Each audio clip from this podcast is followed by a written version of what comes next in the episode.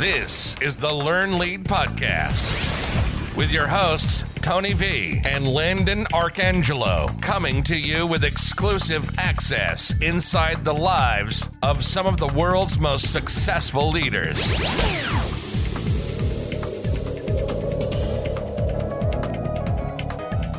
We are recording. So, I am so excited to have one of my favorite people in the world. James has been one of those guys that I keep in the loop and uh, we stay in contact. James, it's good, brother. What's up, guys? How you doing? It's awesome to be here. Got a little, little something, something going today. Talk yeah, man, I'm excited to hear kind of about what's going on in your world. Let's so I'll just get right into it. I, you know, Tony hit me up and said that you know you wanted to come on, and we had talked to you going back and forth, and said you're playing some pro ball, and you guys played played ball together in college. Yep. So can you kind of run me through, you know, where you are right now, and then kind of step back and go through your college career and kind of talk about your journey with baseball? Yeah, so right now I'm going into my first full season. Got spring training coming up in a couple weeks now. Um, last year I didn't get drafted, but a couple days after I got a call and signed as a free agent. Um, I started off in advanced rookie ball before I even uh, played my first professional game. Got sent down to uh, regular rookie ball in Arizona. Uh, I spent a couple weeks there. I got sent to low A in Iowa for one game, uh, one day. Made an appearance, pitched one inning. Um, got sent back to advanced rookie ball in Utah. Met them on a road trip. I was there for a couple weeks. Um, then I got sent to high A in Southern California. Uh, I was there for I think it was like a seven or eight days. After my last outing there, I, I was in the weight room, crushed my finger with a weight, and they sent me back to advanced rookie ball and finished the year there. So it was a very uh, very eventful first year in pro ball. And what what organization are you with? Have you switched organizations multiple times? Did you go with one one organization? Yeah, so I'm I'm with the LA Angels right now. Interesting. So so you so you're talking about all these different these different leagues you're popping around to. What what does that world look like? I you know, I'm someone who understands baseball, played baseball to a certain extent, but not past high school, so that my understanding of of the pro baseball world is it's very little. And I would assume that honestly, probably most of the people listening don't have an extensive knowledge on that. So so how does that all work and what are all the levels and and what's the path to get to obviously to to the top? Yeah, so kind of like I mentioned, you got um, most organizations have some type of rookie ball or a short season A, and that's for you know the draft guys coming in, have a couple a couple months long. Then after that, you got um, you know low A or full season A. You got high A, double A, triple A, and then you got the MLB.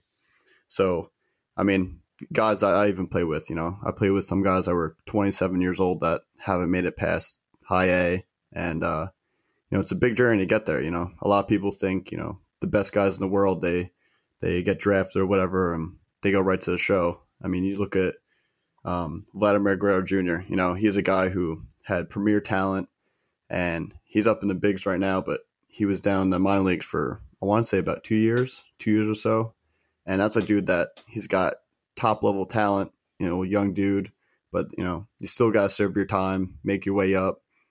Um, so it's a big road to get there. You know, like I said, not a lot of people understand the uh, the lower level system. They think you know you go right to MLB, make the big money and everything, but it's not like that. The minor league system is kind of just a a big grind and of eating shit until you get to the majors. You're literally making no money at all, living with four to five guys, sharing meals, and uh, scraping up dollars, anything you can to uh, to get by, just so you could have that dream in mind. It's a little screwed up the the whole financial aspect of it because everyone at the top's getting paid so much money and they're leaving these guys out to dry you know but thankfully it couldn't have happened to a better guy he got signed and i'm his biggest fan right now it seems like it seems pretty. It seems like a little cutthroat. I mean, you you hurt your hand, you're getting shipped off somewhere else the next day, kind of thing. So you, so what's the what's it like walking into these locker rooms, not really knowing when you're going to get tapped on the shoulder and you know get sent up or sent over or sent wherever? Yeah, yeah. Um, you know, one of the biggest things is you like you can get released at any point. You know, and it doesn't matter who you are. I'm sure if you got money tied into, you know, you'll stay uh, stay around a little longer. But um, but I mean, it, it kind of it gets that competitive competitiveness out of you. You know, Like you gotta show up day in, day out, get the field early, get your lift in if you have to lift, get your throwing done pregame, get your work in, get your bullpens. Um, you know, then it's game time and you gotta perform. Um, so I mean, to me, to me, it's awesome. You know, you gotta you gotta have mental strength to hang in there every single day. You know, I, I was only there for two and a half months, three months, where guys do this for five, six, seven months if they're making playoffs and everything. So, um, it is cutthroat. You know, like I said, I think it, it gets the good out of guys who are competitive. Um, so I like it. I know a lot of people, you know, even people that I play with, you know, they're talking about, you know, this is this is t- terrible. You know, we don't make any money. You know, it's such long day, long days. You're getting there around like noon to one o'clock in the afternoon, not leaving till 11, 12 o'clock at night. Um, but I mean, my dream's to be a pitcher in MLB. So, you know, I gotta, I gotta do what I gotta do at this point. Is there a, is there a window for you where you're going to say, okay, like I'm going to give myself five, six years and I'm going to, you know, roll around in the farm system and, and see if I can get, you know, get my call up.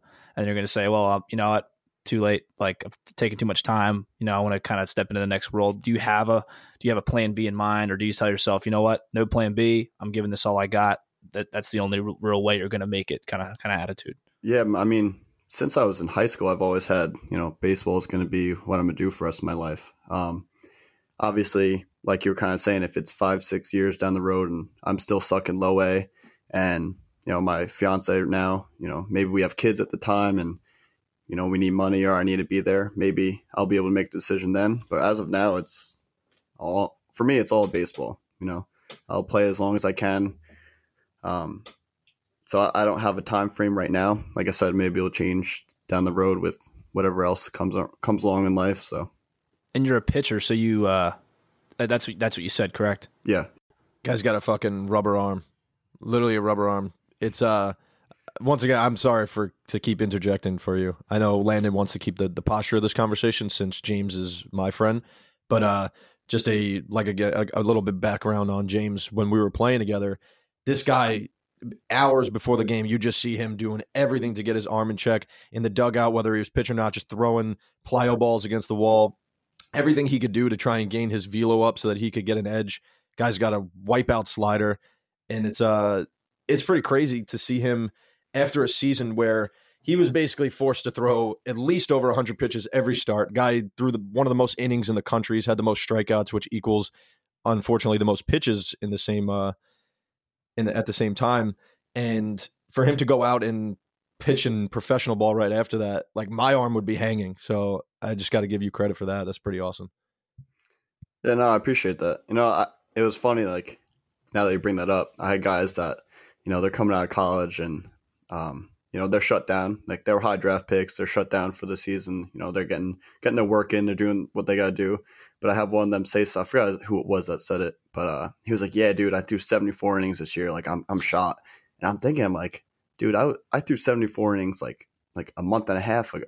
Like like that like I, I mean and i'm not saying i'm better than him but like to say that he shot like like i just know the work that I put in like set me up to be able to to do all the throw all the innings and you know and then show up a month later and be able to pitch in games. So so how many innings did you throw in uh in your college season alone? Uh last year I want to say it, it, was around 115ish, 115, 120 with playoffs. Mm. I forget I, I mean it was it was a good chunk over 100. I'm not positive what the number was, but and I also my junior year I also pitched over 100 innings and based on what you're saying, that that's above average on in that world, right? Yeah, yeah. Usually, I want to say anywhere from like 60 to 85 is like what a normal to quality starter in college would normally pitch throughout a regular season. And and you said you're you're a righty. Yeah. What's it like going to these teams and you get these pitching coaches? Do you got do you have guys try to alter your mechanics? Do you have guys? Do you have good relationships with these guys? Do you uh, do you have pitching coaches you don't like? Uh, what's um, that relationship like been been like for you traveling, hopping around from team to team with different pitching coaches? Yes, I mean, I mean, like I said before, like going to all these different teams, it was awesome meeting all these you know different players, different coaches. Um, so it was awesome experiencing all this. One of the got one of my favorite pitching coaches, and this isn't to belittle anyone else, but one of my favorite pitching coaches was when I was in Utah with advanced in uh, advanced rookie ball. Uh, Brian Garman, who's now with the now with the Cleveland, um, sorry, the Cincinnati Reds. He, uh, you know, he helped me kind of take video, work on my slider, try and improve it, make it even better than it was coming into into pro ball. Um, you know, kind of tell me what I need to do to, to get to next level, and that kind of not only did it change my mindset in season of what I'm trying to work on, but also this whole five month off season that I've been doing. You know, trying to throw harder, work on different mechanical adjustments to put myself in better positions to throw harder. So he was he was one guy that you know I made a very good connection with, and it wasn't anything you know we didn't we weren't like best of friends, but he had that you know dry uh dry cut like you get you just gotta be better kind of attitude, and I, I like that, and he was a good uh one of my favorite pitching coaches so far. That's cool, man. That's cool. Tony, you got anything to add on on all that? Uh, yeah, I want to talk a little bit about because I know in the last episode we shared my story a little bit about how my career ended. James had a front row seat to the whole thing. uh, what was going through your mind when you saw me get ejected out of that game? Um, I mean, at first, I, I, I really didn't know what the hell happened. Like, I'm looking like, you know, we just lit up a nuke. Like, so, like, immediately, it's like heart sinks. It's like, oh shit. Like, set the scene though. Set the scene on this situation so Okay, people okay. listening can Yeah. kind of feel the vibe of what the what was at stake here. Yeah. So, I mean, if we won that, we, we go to the, was that championship or is that yeah, we would go to the super regional. Yeah, so it's game one to win the regional. Um, and we got a solid pitcher out there. And, you know, I'm on the bench. I'm screwing my ass off because, you know, I, I just pitched the day before, two days before, whatever it was. And I'm screwing my ass off. We're all hyped up. You know, we're, we're thinking we're winning this no matter what. Everyone's super confident, playing a very solid game. Uh, I'm screaming my ass off. Kid hits a nuke. So everyone, you know, immediately everyone drops. You hear the other team screaming we're all looking at watching the ball. You know, this dude hit this thing like like it was crushed, right? So we we all watch it and then we look back and obviously we see Vags, you know, he he's looking at the umpire, you know, they're going back and forth. Everyone's like, what the hell's going on? You know, because this dude hit a bomb, so we didn't see him push the dude. We didn't see him really the guy pimp it. Um, yeah. So What does that mean? What does that What does that mean when you say the guy? Oh, what, what was that? uh, pimping it. You know, like crushes a home run. He stands there, watches it, or you know, you see guys do bat flips and stuff. Mm-hmm. Um, so yeah, so a little baseball lingo for you. Got so he pimps it right. So you stand there, push him, but we don't see that because we're you know we're watching the ball, and next thing you know he's he's thrown out. So everyone's arguing. Uh, Coach Gaffney's running out there, seeing what the hell happened because I don't even know if he realized what what even happened. Um, you know, in the moment, it wasn't like it didn't seem like that big of a deal because it's like, oh, okay, like like we just went down. If anything, we have next game. Maybe we'll come back. We'll have we'll have uh, Vags catching next game. It's whatever. Um, but you know, obviously, it didn't work out that way. You know, couldn't play the following game. So you Uh, guys got you guys got basically kicked out of the tournament. Yeah. So, but by the way, Vags is some other stupid nickname that came up for me in college. uh, uh, so yeah, basically, I knew the gravity of the situation. Like I said, I always try and keep a cool head and like really understand the gravity of each situation, no matter what um if uh, how crazy it is in in the moment. And I knew as soon as he threw me out that I was ejected for the second game. So everyone thought that I was arguing because of the, the ejection. All I was arguing was like, "Hey, let's confer as an umpiring crew and let's let's try and get me into the second game because like I'm not I'm, uh, James understand like I was one of the, the the key pieces to our team as the catcher and it followed into the next game which even sucked even more because I had a little bit of control of the the I had a little bit of influence on the pitching situation of the next game and we were depleted in pitching wise and if it was in my if it was in my hands I would have had James out there pitching to close the game because we took an early lead in about the 5th inning and he would have just been lights out the rest of the game. So I want to talk a little bit about how did it feel that our season and college career ended with you walking out to the bullpen by yourself to warm up and just standing there watching you not go into the game in the most pivotal moment of our entire careers. Yeah, so before I get into that moment, I want to back it up a little bit. Right before the game started, um, you know, the reason why our All American freshman didn't pitch the first game when we wound up losing was he he I think he wound up tearing his meniscus. So, like I said, another good. He had a pitch. So by that that fourth game of the weekend, we our fourth starter pitched game three. So now we don't have a main starter. So before the last game starts, I'm out there talking to head coach, hitting coach, assistant coach. We're all standing in outfield, and I'm like, I'm not even. I'm past the point of begging. Like I'm basically like I'm almost demanding. I want to pitch. You know, I'm like I want to pitch. I feel good. I've been doing my recovery. Like I want to go. Like game on the line. Like give me the ball. And uh, obviously, I didn't wind up starting. But they told me, you know, if we get a lead and it's late in the game, like we'll bring you in. So, like uh, Anthony said about the fifth inning, we had a lead. Um, assistant coach looks at me, goes, "Varela, go down there." So I picked up my weighted balls, my glove. I sprinted out there I got loose. I didn't start throwing yet, but I got loose. Um, another inning or so go by, um, and no one signaled down to start warming up, warming up yet. And we had the lead, and it was like the sixth inning or maybe going into the seventh. So I just started throwing. I started throwing off the mound. I was maybe a couple like high intensity pitches away from going in, and I had the kid that was sitting out there. Shout out Pat McCabe. He was uh he was sitting out there with the phone. I'm like, call in Coach Gaff right now. Tell him tell him I'm ready to go. He's like, James, I can't do that. I'm like, tell him I'm going in the game. He's like, I can't do that. I'm not the coach. So, couple, you know, couple batters later, guy on. Then that that home run happens to for them to take the lead. Um, another, like I said, another home run for us to lose the lead late in the game. So at that point, I had another inning or so that I was just standing in the bullpen, you know, staying loose, hoping to get a lead. Um, and then obviously we wound up losing. Didn't get any runs after that. So along with Anthony, you know, my my college career ended from me standing in the bullpen, him watching up on the hill over there, not being able to play. So I mean, it was just a it was a very heartbreaking way to end the game, knowing that you know obviously you want to overthink things, say, oh, maybe if they put me in earlier, we would have won, but it was just a very emotional, heartbreaking, like just terrible way to lose, and you know it stuck with stuck with him more than it did with me. Um, you know, obviously I had the chance to play, and he didn't, so. I had to actually dress down, and I was I had to sit in right field, like in the stands, to watch the second game because of the stupid NCAA rules. So it was so tough. I I was losing my shit because of the fact that in the middle of the game we get a chance to go up, bases loaded, Guy hits a, it should have been an easy triple down the line. You see the chalk on the baseline go up. And I don't say this term lightly. The umpire absolutely fucked us in every sense of the word, called it a foul ball. Uh, end up, we get into a double play after that, and that inning ends. And then to watch one of the best pitchers in America not go in in a closing situation to win the game and allow in in a little bit selfish allow me to be able to play another game as a team to be able to make the college world series it was just heartbreaking, man. It was it was tough.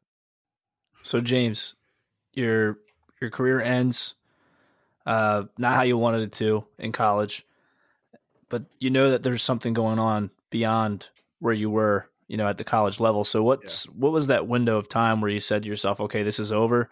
It didn't end how I wanted it to, but it, you know, it's time to take steps towards the next level." And and what did those steps look like for you and how long did that take you to really transition out of your college season into the the next level?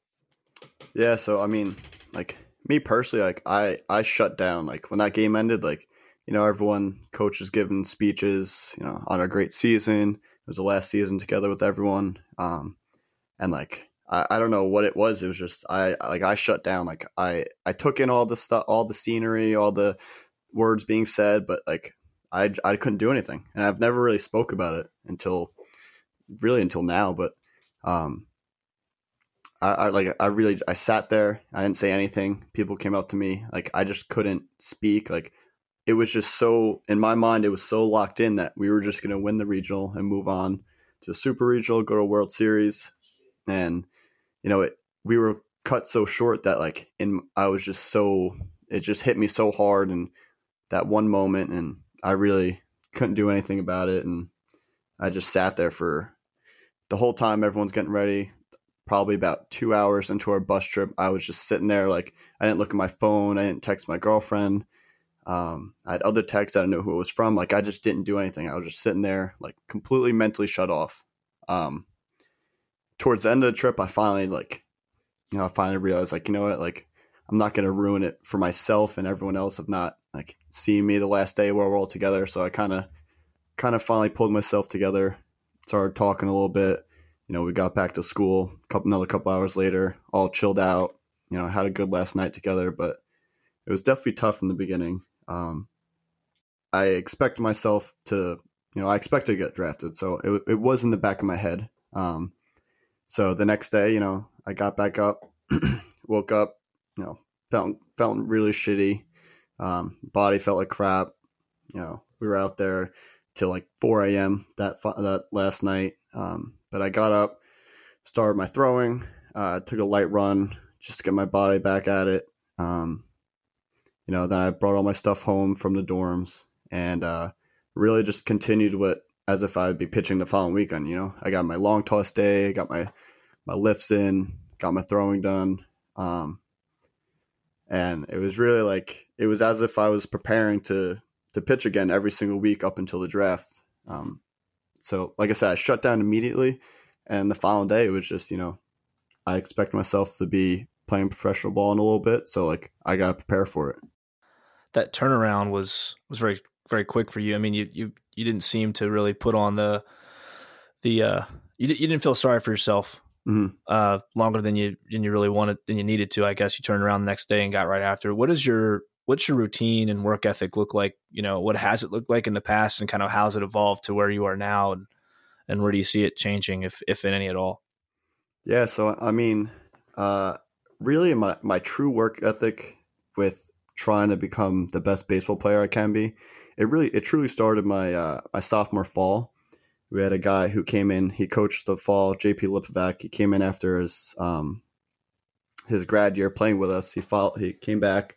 He brought in you know weighted baseballs, like this whole different long toss program, uh, a different style of lifting, and I kind of just from there then on, I kind of just you know I bought into it. Um, really long tossing, you know, a couple times a week trying to th- trying to throw as hard as I can to throw hard. Um, really, uh, really buying into you know getting my getting my workouts in every single day, whether it's uh, whether it's trying to squat 500 pounds or um, bench a certain amount, or even if it's a certain mobility day where it's something light, but it's still that having that mental um, mental knowledge of like you know what you're doing day in day out, and that's really been what I've been doing for for about three or four four years now. How does lifting impact you on the mound? Do you find days you lift you, you gotta throw, or do you feel that you know do you have a good regiment where you, a system at least to help keep your arm healthy? Mm-hmm. Um, at least throughout that process, coming from you know, I played quarterback in college, yeah, and I was always fighting that battle and that balance of you know putting on muscle, maintaining strength, but also keeping the integrity of my mechanics, not being too tight up top in the shoulders, um, and also just taking care of your joints and your ligaments as well. So what's your what's your take and your whole philosophy on that on that side of the, of the spectrum? Um, yeah, so I mean, like in college, I was a starter, so I had six days in between starts where I'd have a couple of really heavy lower body, upper body lifts, um, and then to keep the mobility and everything, I, I had, you know, I had two two days I dedicated to mobility training alone, where you know, I'd still be in the gym for about an hour, but it was working on flexibility, mobility, um, you know, going to the trainers, getting them to work on me, making sure, you know, I'm not building up, getting, not getting too tight. Um, and that, I was really like, it was really just getting as strong as I can, uh, getting as mobile as I can, and just trying to become like the best, like best athlete that I could be. You know, even though I'm a pitcher and I'm trying to do certain things, like I still want to become, you know, the best athlete. I want to be fast, strong, um, durable. So it kind of all, you know, like I said, like I have certain days I do certain types of lifting, but every day I'm doing something to try and, you know, keep myself healthy, stay strong, and just kind of keep doing it to get better. You played baseball at at LIU Post. Um, very, very, very strong program in a lot of the athletic programs. Division two, though.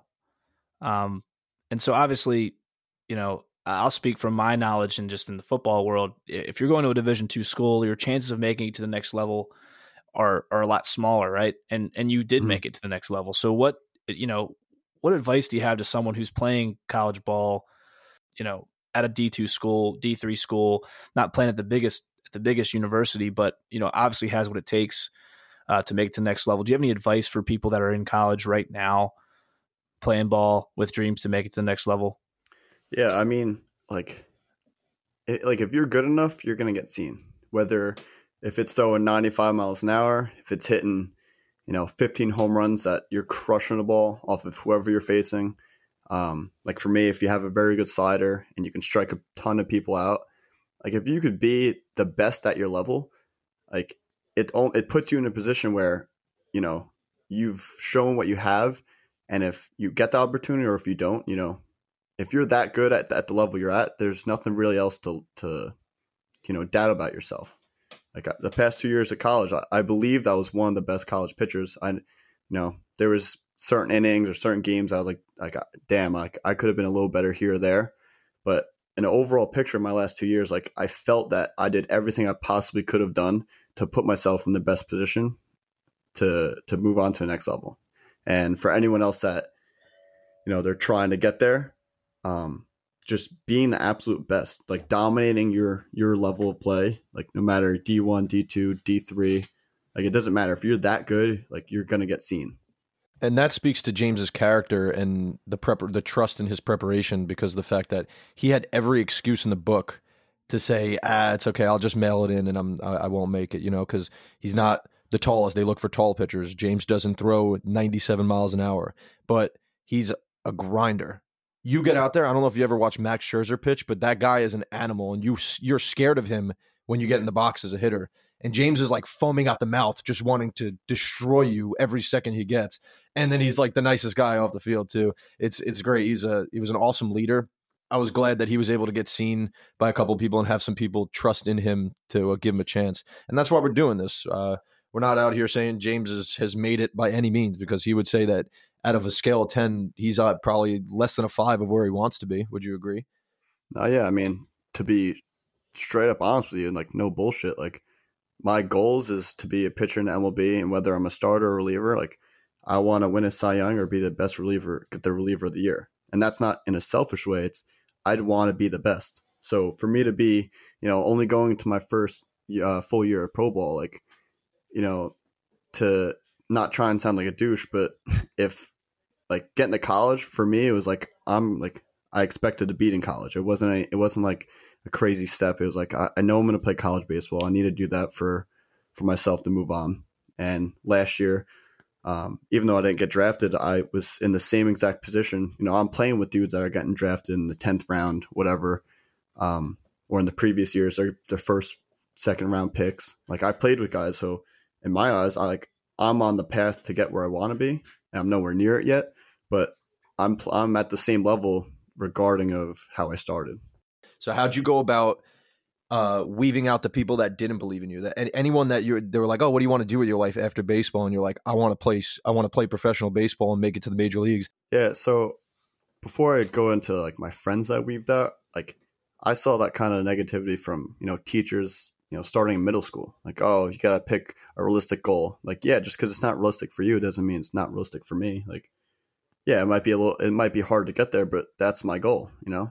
Um, so it, I've been hearing that stuff since I was younger um, from teachers, you know, some coaches, you know, they, they might believe in me, but they, they still say it, you know, it's like, why do I have to have that plan B? You know, if I'm going all in for something, um, like I'm going to go all in, I'm not going to have that plan B. And so with the friends, you know, uh, I wouldn't say it's so much that I cut them off for, for not pushing me or believing in me. It's more like I almost don't have the time and day to put my energy into extra people that aren't truly there for me. So, um, you know, Anthony is one of my, if I had to put a number on it, one of my like five, six friends I still talk to. And we not we might not hang out all the time or every day or whatever, but you know we still carry about each other. We keep in touch. We'll catch up here uh, here and now and do whatever um, whenever we can. But you know, day in day out, I have baseball. Like I got to throw, run, take care of my body, try and eat as well as I can. I have my fiance, so I'm hanging out with her all the time, helping her with. Um, well, right now we're trying to set up our engagement party, so we're busy with that. Where if I add in extra people, where you know they're not rooting for me or they're not then they don't have the same belief that I do, then like then why am I going to be around you? And I started doing I started realizing that in uh, going to senior high school. So you know, and it's not that I don't care about those people. Like I do. Like I valued our relationships when we were younger. It was you know they gave me lessons whether it was good bad. Um, but you know I got to a point where I was like, if I want to get to the next level, like I can't be, you know, going out partying and that's all they want to do. They want to go out, drink and do this and that. Like, uh, so I stopped doing that. And that's kind of, that's what I did all of college, you know? Um, once I started my work ethic, like I said in that sophomore year, when I really, really like was hundred percent all in, you know, I, I didn't, I never went out, you know, people would ask me to pick them up from parties cause I'm sitting in my dorm where I'm exhausted from the day of training or, um, like I'll, I'll, I'll skip out on things where people want to go get pizza, like, but it's like, hey, I need 80 grams of protein in for dinner. Like, I'm going to go to the school cafe and, and get grilled chicken and vegetables. Where it, it was that level of, you know, if if it's not in my plan of day, like, like I'm sorry, like I can't do it, and you know that that's been going on for years. So, so James, I'm a I'm a scout for whatever team, and I come to watch you play. What are what are some things I should be looking at? What are your strong suits? What what's what's James bring to the table as a pitcher? Um, so I, I mean, besides like my actual pitches and stuff, like for me, it's it's competitiveness. You know, like I'm going out there like I want to beat you. It doesn't matter if I'm facing the nine hitter on a bad college team or if I'm facing, you know, if I'm gonna be pitching against Mike Trout. You know, like like if it's the worst of the best, like I still want to go, go out and beat you. And it doesn't matter who people think I am and, and who, or who the other person is. Like it's a one on one battle in that in that situation. So for me as a pitcher, like I want to be competitive and like I'm just trying to win. And besides that, like actual pitches, like for me, it's my slider. You know, that's I believe I developed that over the past couple years. Um, and it's still developing, still trying to make it even better, spin it faster, throw it harder. Um, but th- those are two things that for me I would say are my my strengths. Top three big leaguers you want to strike out tomorrow. uh, so even though he's on he's in the same organization, I'd have to say Trout. You know, he's the best baseball player uh, right now. He might be base, best baseball player ever. Um, with that said, if I go back in time, I'd like to face Barry Bonds. You know, he's pro- I would say he's the best hitter of all time. Um, so it'd be Trout, Bonds, and then that last guy. Maybe I'd go with uh, a current star, maybe like Vlad Jr. Uh, someone Mhm. like that at that level. That'd be pretty cool. See a young guy because he has that same competitive wants wants to beat you. So those are a couple guys. Referring back to the uh, the scout thing that you asked, Lennon, I would also say you watch this guy. If uh, most scouts try and get there before the game too, to watch the uh, the demeanor and the way that the the player goes about their business. You watch this kid prepare, and it's it's a major league preparation. This kid's getting ready for a start, but he's also doing his prehab, making sure that his arm's going to be good, doing his recovery.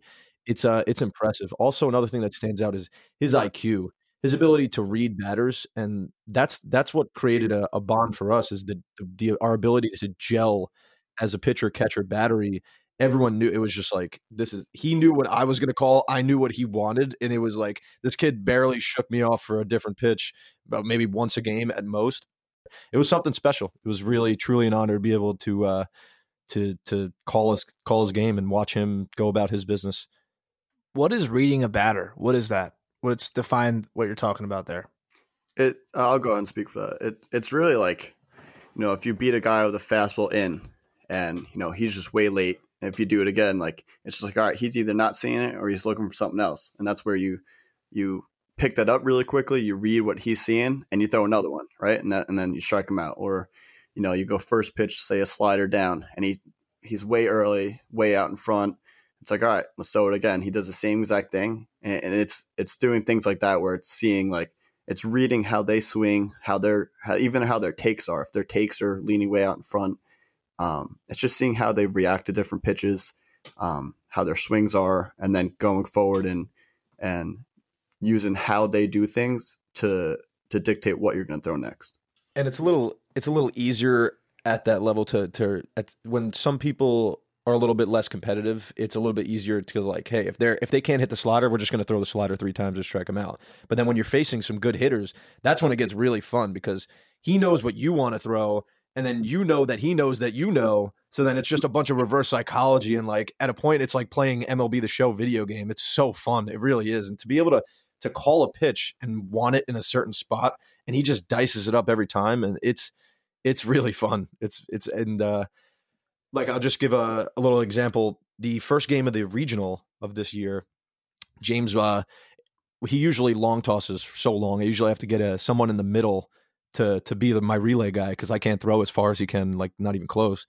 And before he, he wasn't throwing that far, I was able to reach him any time. So I'm like, he's throwing like 80 in the bullpen. I'm just like, what's going on here?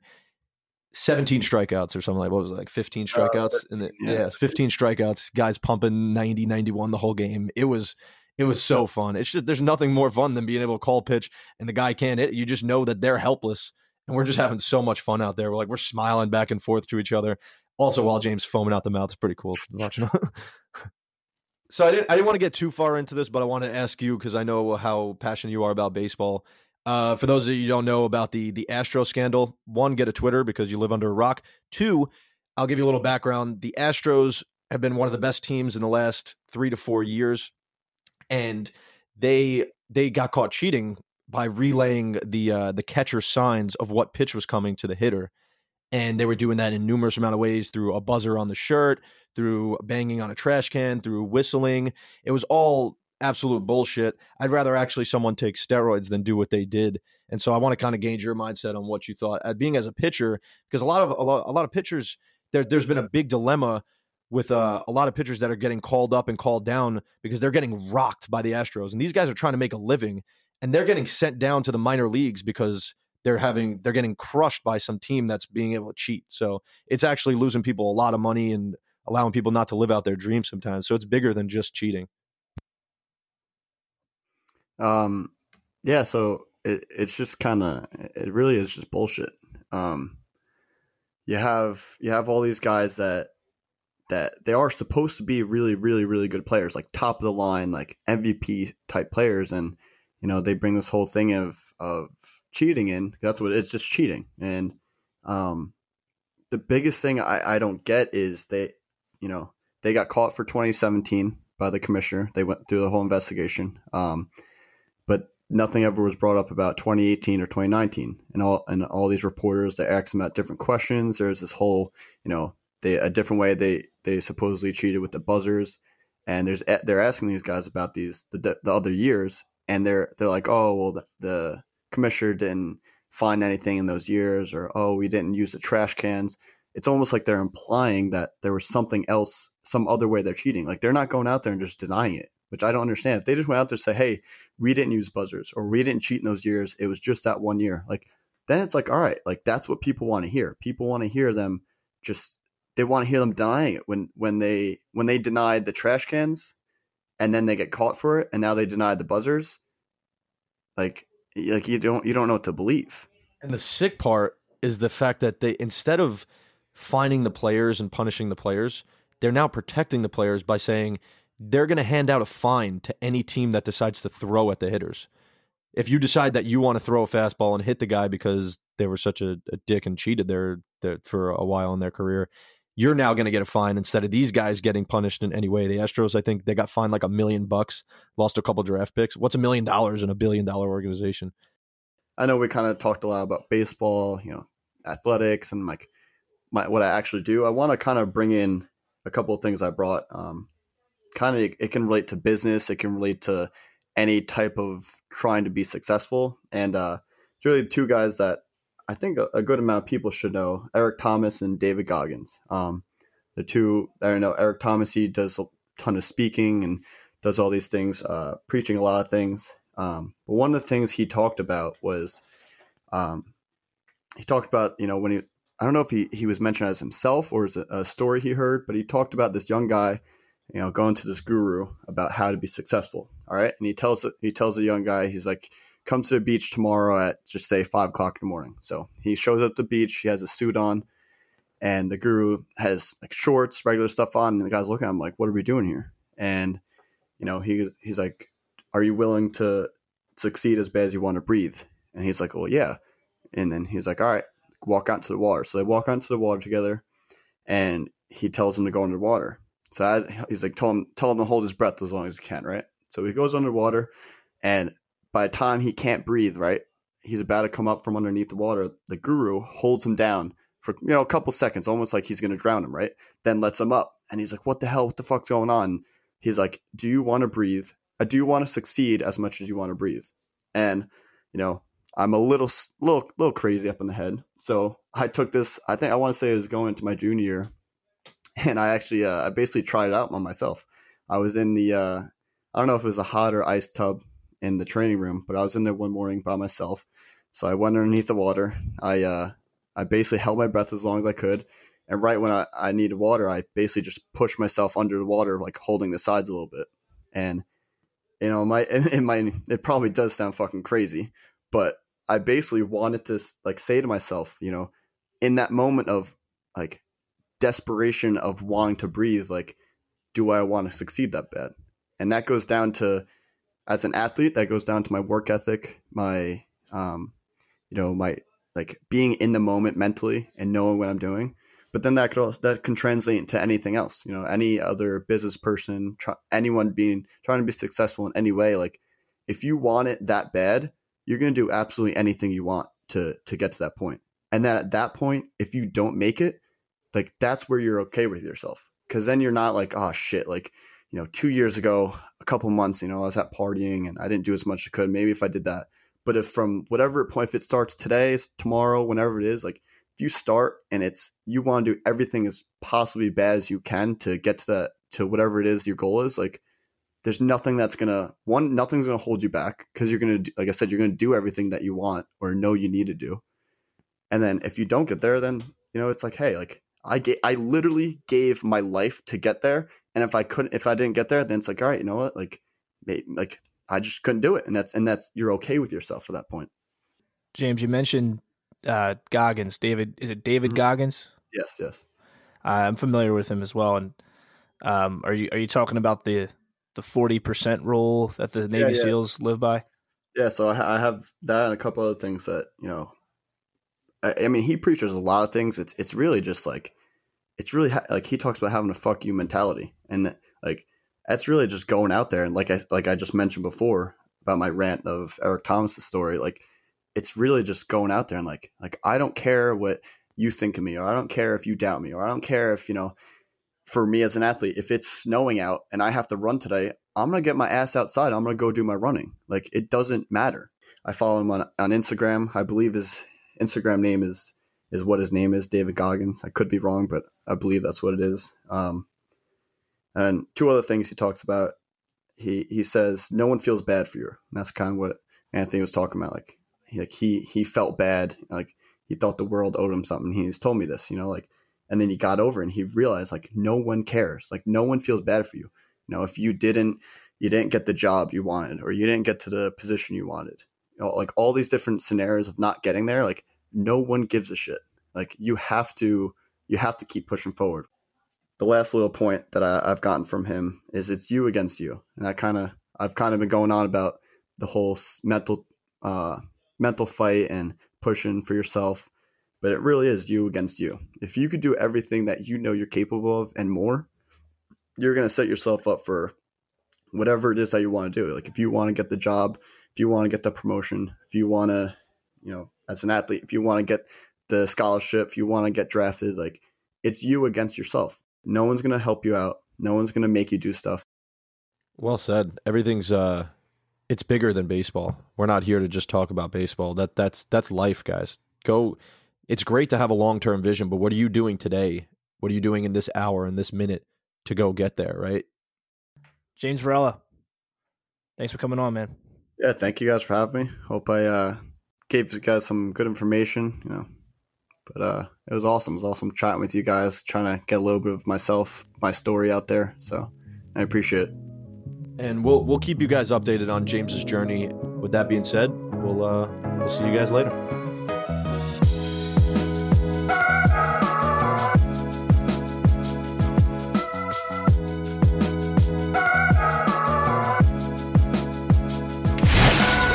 Tuning in to the Learn Lead podcast, where you get to own your life. Stay tuned for our future guest coming soon. Make sure to like and subscribe.